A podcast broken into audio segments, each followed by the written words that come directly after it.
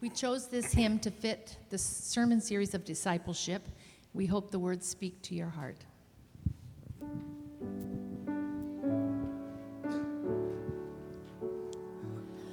Come touch our hearts that we may know compassion from veiling embers build a blazing fire love strong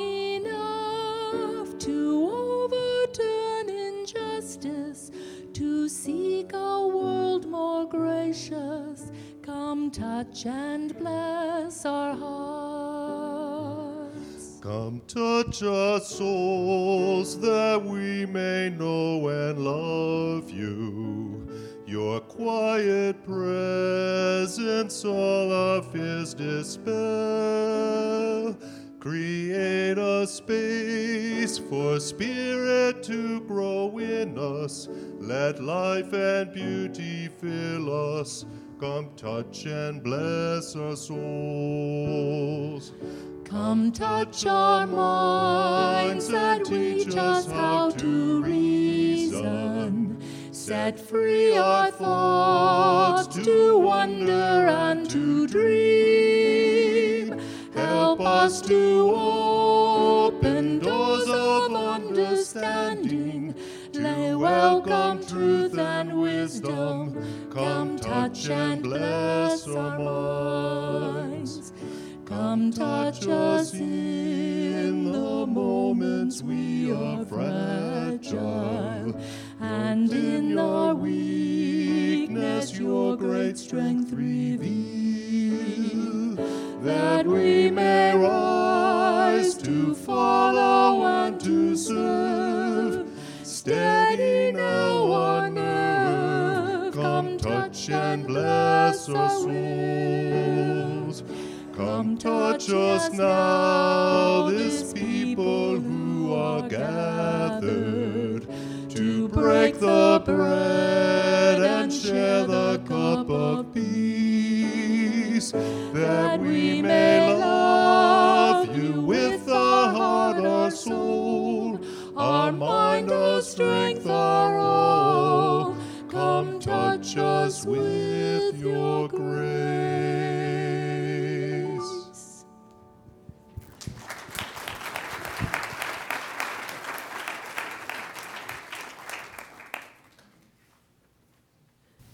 May we affirm our faith with joy and a willing spirit as we hear today's scripture. Our reading is from Mark 12, 28 through 30. One of the scribes came near and heard them disputing with one another, and seeing that he answered them well, he asked him, Which commandment is the first of all? Jesus answered, The first is, Hear, O Israel, the Lord our God, the Lord is one. You shall love the Lord your God with all your heart, with all your soul, with all your mind, and with all your strength. Our second reading is from 2 Timothy 3, verse 16. All scripture is inspired by God and is useful for teaching, for reproof, for correction, and for training in righteousness. This is God's word to God's people. Thanks be to God.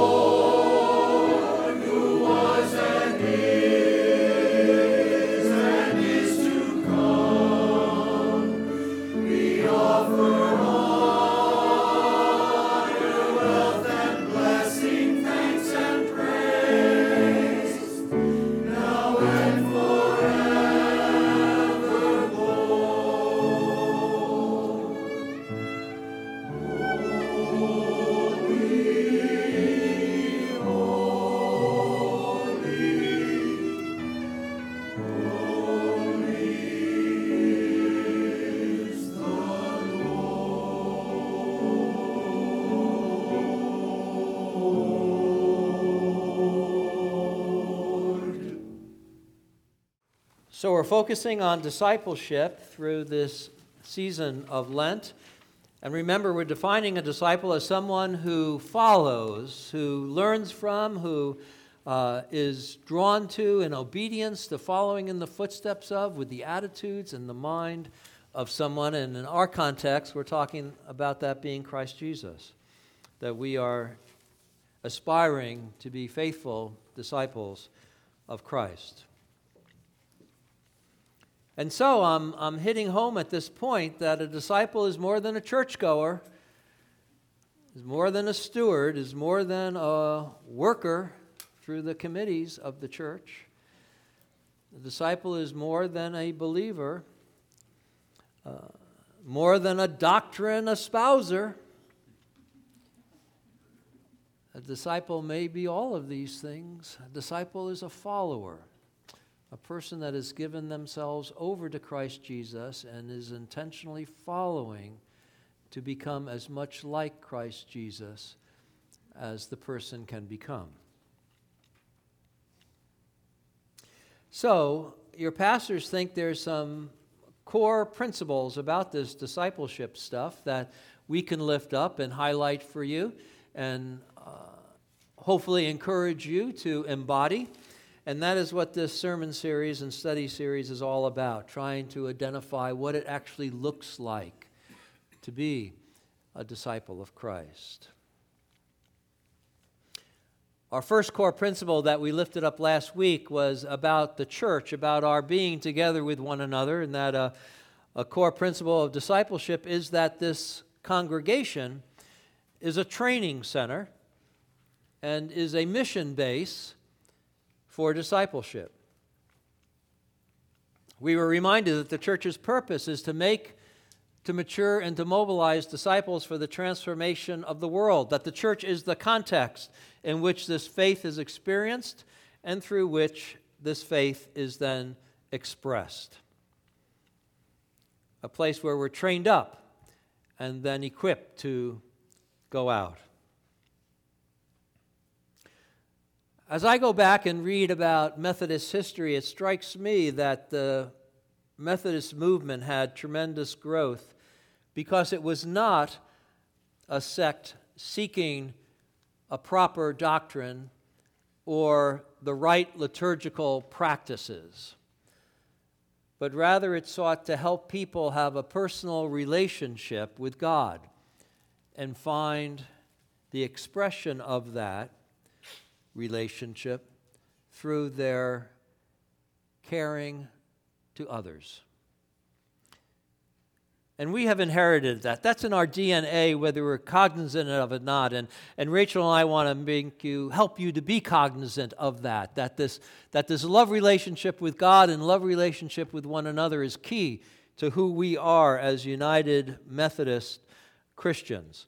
That vertical and horizontal movement of the Spirit. And it's grounded on what Wesley thought was the essential core foundation of the faith. And he reached back to Jesus for this. He grounded himself in, in Jesus' statement about the greatest commandment, and the second is likened unto it our love of God and our love of neighbor. This was key for Wesley, and this is key, I think, for us. He gathered people together into groups, um, what we might nowadays call spiritual uh, growth groups. In his day, they were just called classes. They got together and they uh, shared their challenges that they experienced in being faithful people.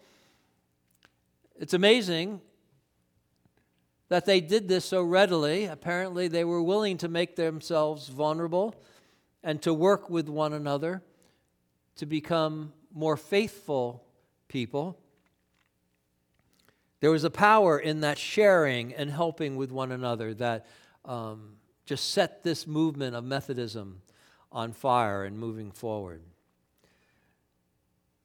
You may recall back earlier than the 50s, Methodist churches still did have these kind of classes, these spiritual growth groups. Back in the 80s and 90s, that came back, cycled back to us being called covenant discipleship groups. And now there's a thing afoot called huddles. Rachel and I have uh, been to a couple continuing education experiences so that we would be able to help facilitate huddles here in our midst. We look forward to doing that in the year or so ahead. So, take a look at your insert, to the image side of your insert you will, you will see that at the top of it, it's called Works of Piety. This is, in Wesley's parlance, the loving of God. Works of piety expressed through our private devotions and through our public worship. And then you'll see down at the, at the bottom, there's works of mercy. This is Wesley's understanding of love of neighbor. And you'll notice that on the left side, those are individual acts. On the right side are corporate acts. So it gets to be fun. You can twirl your way around that and get into it in different ways. This was Wesley's understanding of how we lived into love of God and love of neighbor. Love of God through our personal devotions and our public worship, love of neighbor through our acts, individual acts of compassion, and collective acts of social justice. I was taken by this model, and so this is our thoughts of four other core principles of discipleship. We're not only a, a training base and a mission, uh, training center and a mission base, but to be disciples of Christ, we're engaged in personal, individual devotions, public worship, individual acts of compassion and collective acts of compassion called social justice. So today we're looking at the, the upper left hand corner of this image. We're looking at the core principle of works of piety through individual acts of devotion. And I want to say a word about piety. It seems to me that, that somehow I got into a, uh, a time warp and started using piety around the office and everything and, and got ridiculed, as I probably should have been. Apparently, piety is not a cool word nowadays, and most people don't use piety. They don't think of being pious as a positive quality. Are you among those? Um, and I don't know where this went out of fashion, probably somewhere um, some years ago, where pious people turned out to be judgmental people stuffy and self righteous or hypocritical, pietistic, Pharisaic, goody goodies. I don't know, but in the parlance of Wesley in the 1700s, piety was not a bad word. And so here it is on our graph works of piety. What is piety anyway? Piety is holiness, is trying to be personally holy, reverent, reverential, God loving, God fearing, faithful, being good inside. Spiritually grounded, morally based, virtuous, these are words for being pious. So if you're if you're stuck on if you're stuck on the word and that's going to get in the way of you being a good disciple of Christ, let me just ask you to throw in personal holiness. Holiness as the word for piety. Works of holiness is what the top part is. Works of holiness. So, a core principle of discipleship for us this morning is that disciples love God through their personal devotional life.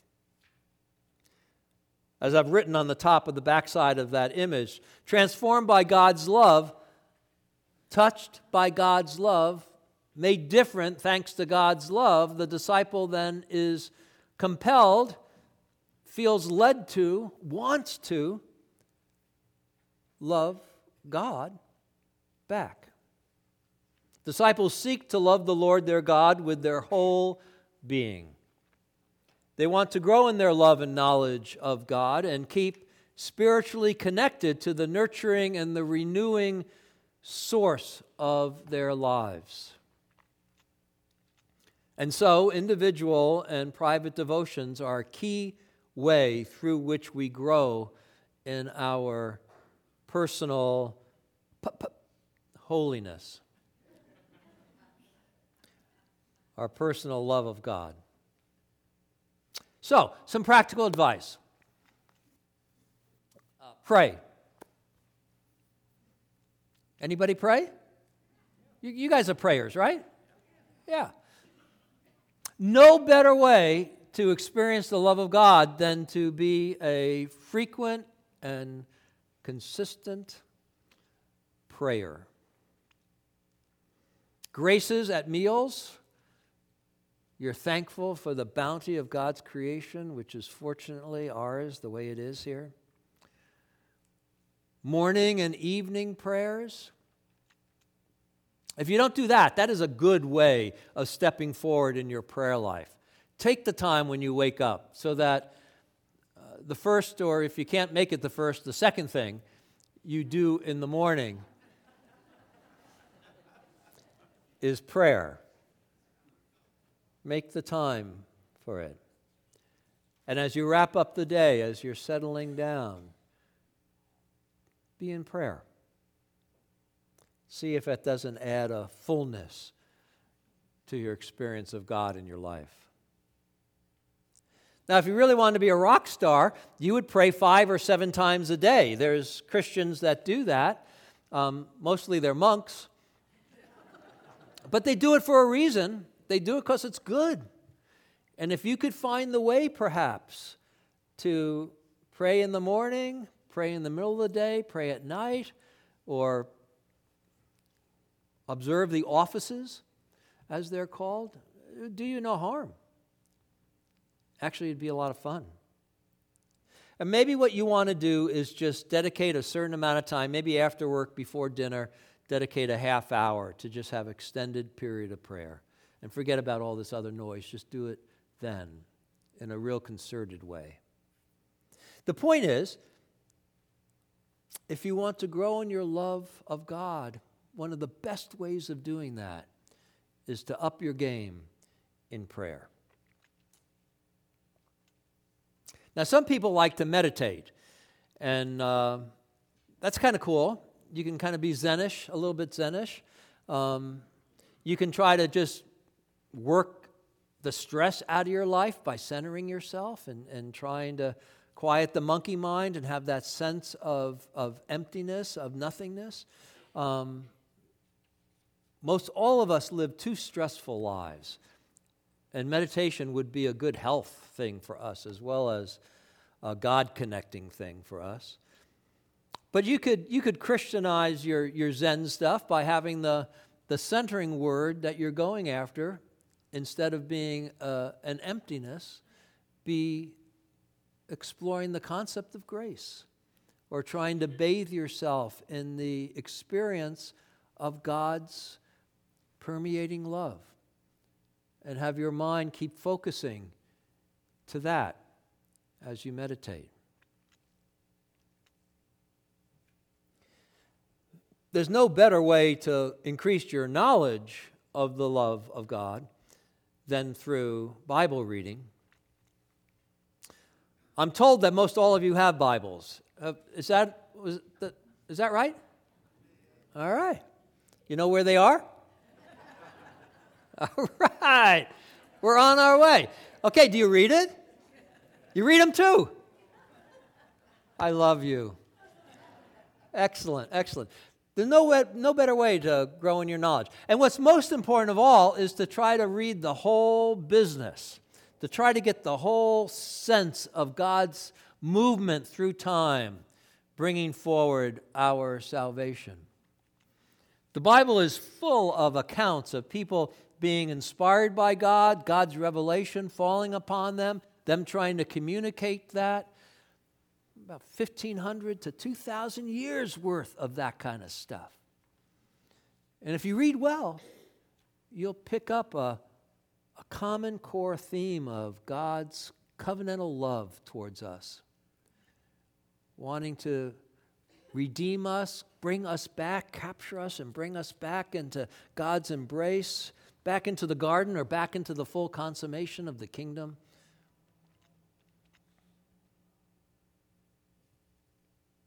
Nothing better than doing some good Bible study and getting a sense of the sense we made of our sense of God's talking to us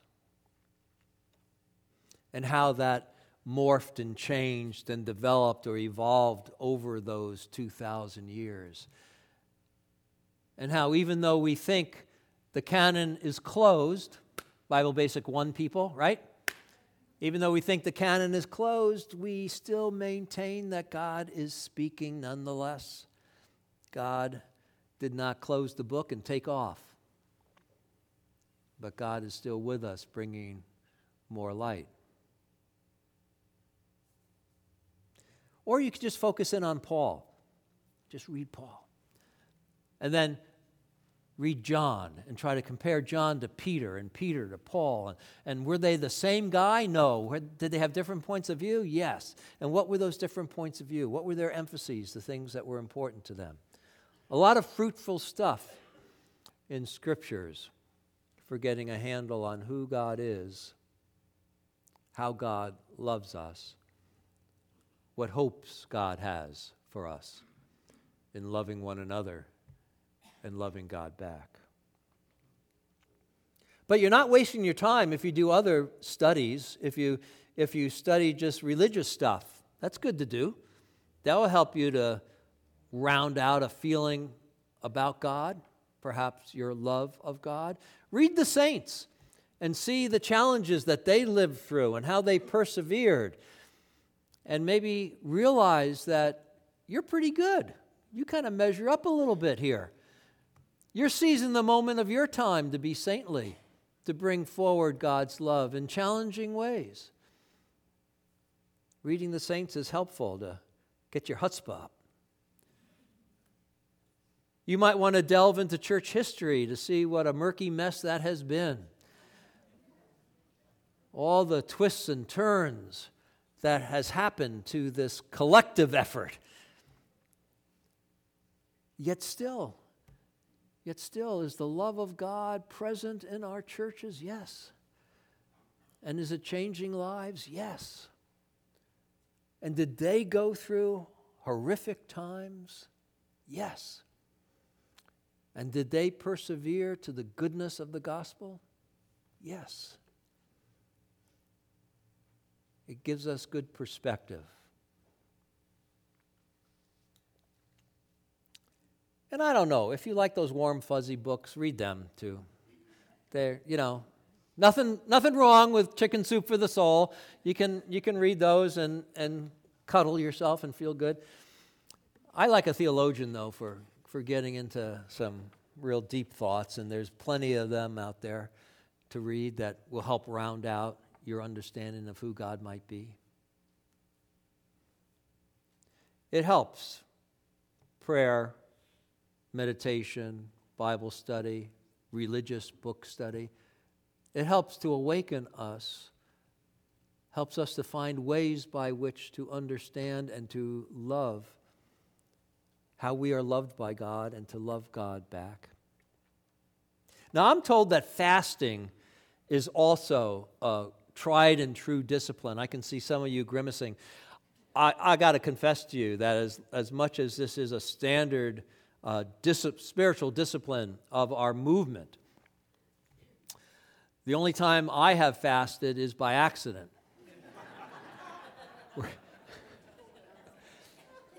Sorry.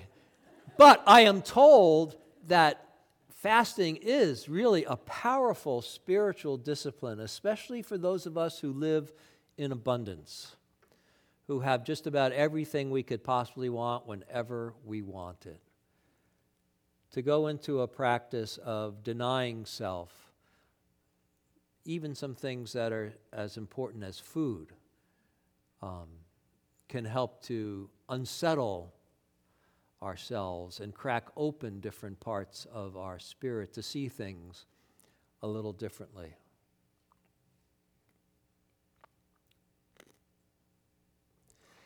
I know that there, there's another side to the Lenten discipline of giving something up, which is kind of like fasting, and that is taking something on. And I, I want to applaud the hundred or so of you who are in our groups during the week for this study because you have taken on for yourself as a discipline this uh, study. And, and I think that's a marvelous thing. Thank you for doing that. I think it will pay dividends to you. All these devotional ways are, are ways by which we can help ourselves to grow intentionally in our love of God through how we spend some private devotional time. So while you're doing it, while, while you do a little bit more of this or a little bit more of that, do it with the intention of growing in closeness to God. Be mindful of that. Ask in your prayer life that that is what this is about, so that you might actually become cognizant of an increased amount of love for you from God. Notice the areas where you feel confident and where you feel strength in doing these things. And then notice the areas in which you're a little unnerved or uneasy or, or hesitant about doing. And, and maybe you want to go to your strength, but maybe it might be good to turn towards the awkward side and explore why that's hard for yourself and see if God might shed some light for you. Be patient with the slowness of this process. Apparently, since God is this eternal being, He's not so concerned with minutes and seconds. sometimes feels like a slower mover than we want. We want the answer right now, before I go out the door, before I get home. And apparently, spiritual growth kind of things move a little slower. So be patient. Don't become impatient. And know that in the repetitiveness of some of this stuff, you will actually find you being strengthened in your way of doing this stuff.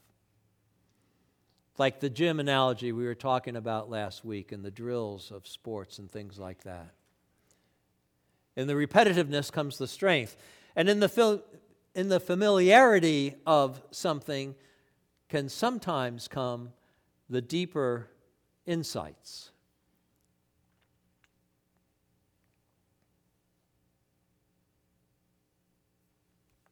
In the practice of individual and personal devotions, you will discover that you have a better sense of your real relationship with God. You'll notice more and more that that relationship is characterized by love. You'll find that more readily you take on those inner qualities of holiness. And you will find yourself over time actually spiritually maturing, being more emotionally balanced, more centered, more peaceful. And all those ways are great ways to be. So let's do this. Let's embrace this core principle of discipleship. Let's remember that as disciples of Christ, we engage in individual and private devotions as a way to grow in our love of God. And as we create an image, as we create a goal to aim at, an image that we're aspiring to become like, that's called a disciple of Christ, recognize that a big segment of that is a person who has a devotional life, a person who spends time individually and privately in devotion to God. That's one of the core principles of being a disciple of Christ. So get after it. Go for it. Amen.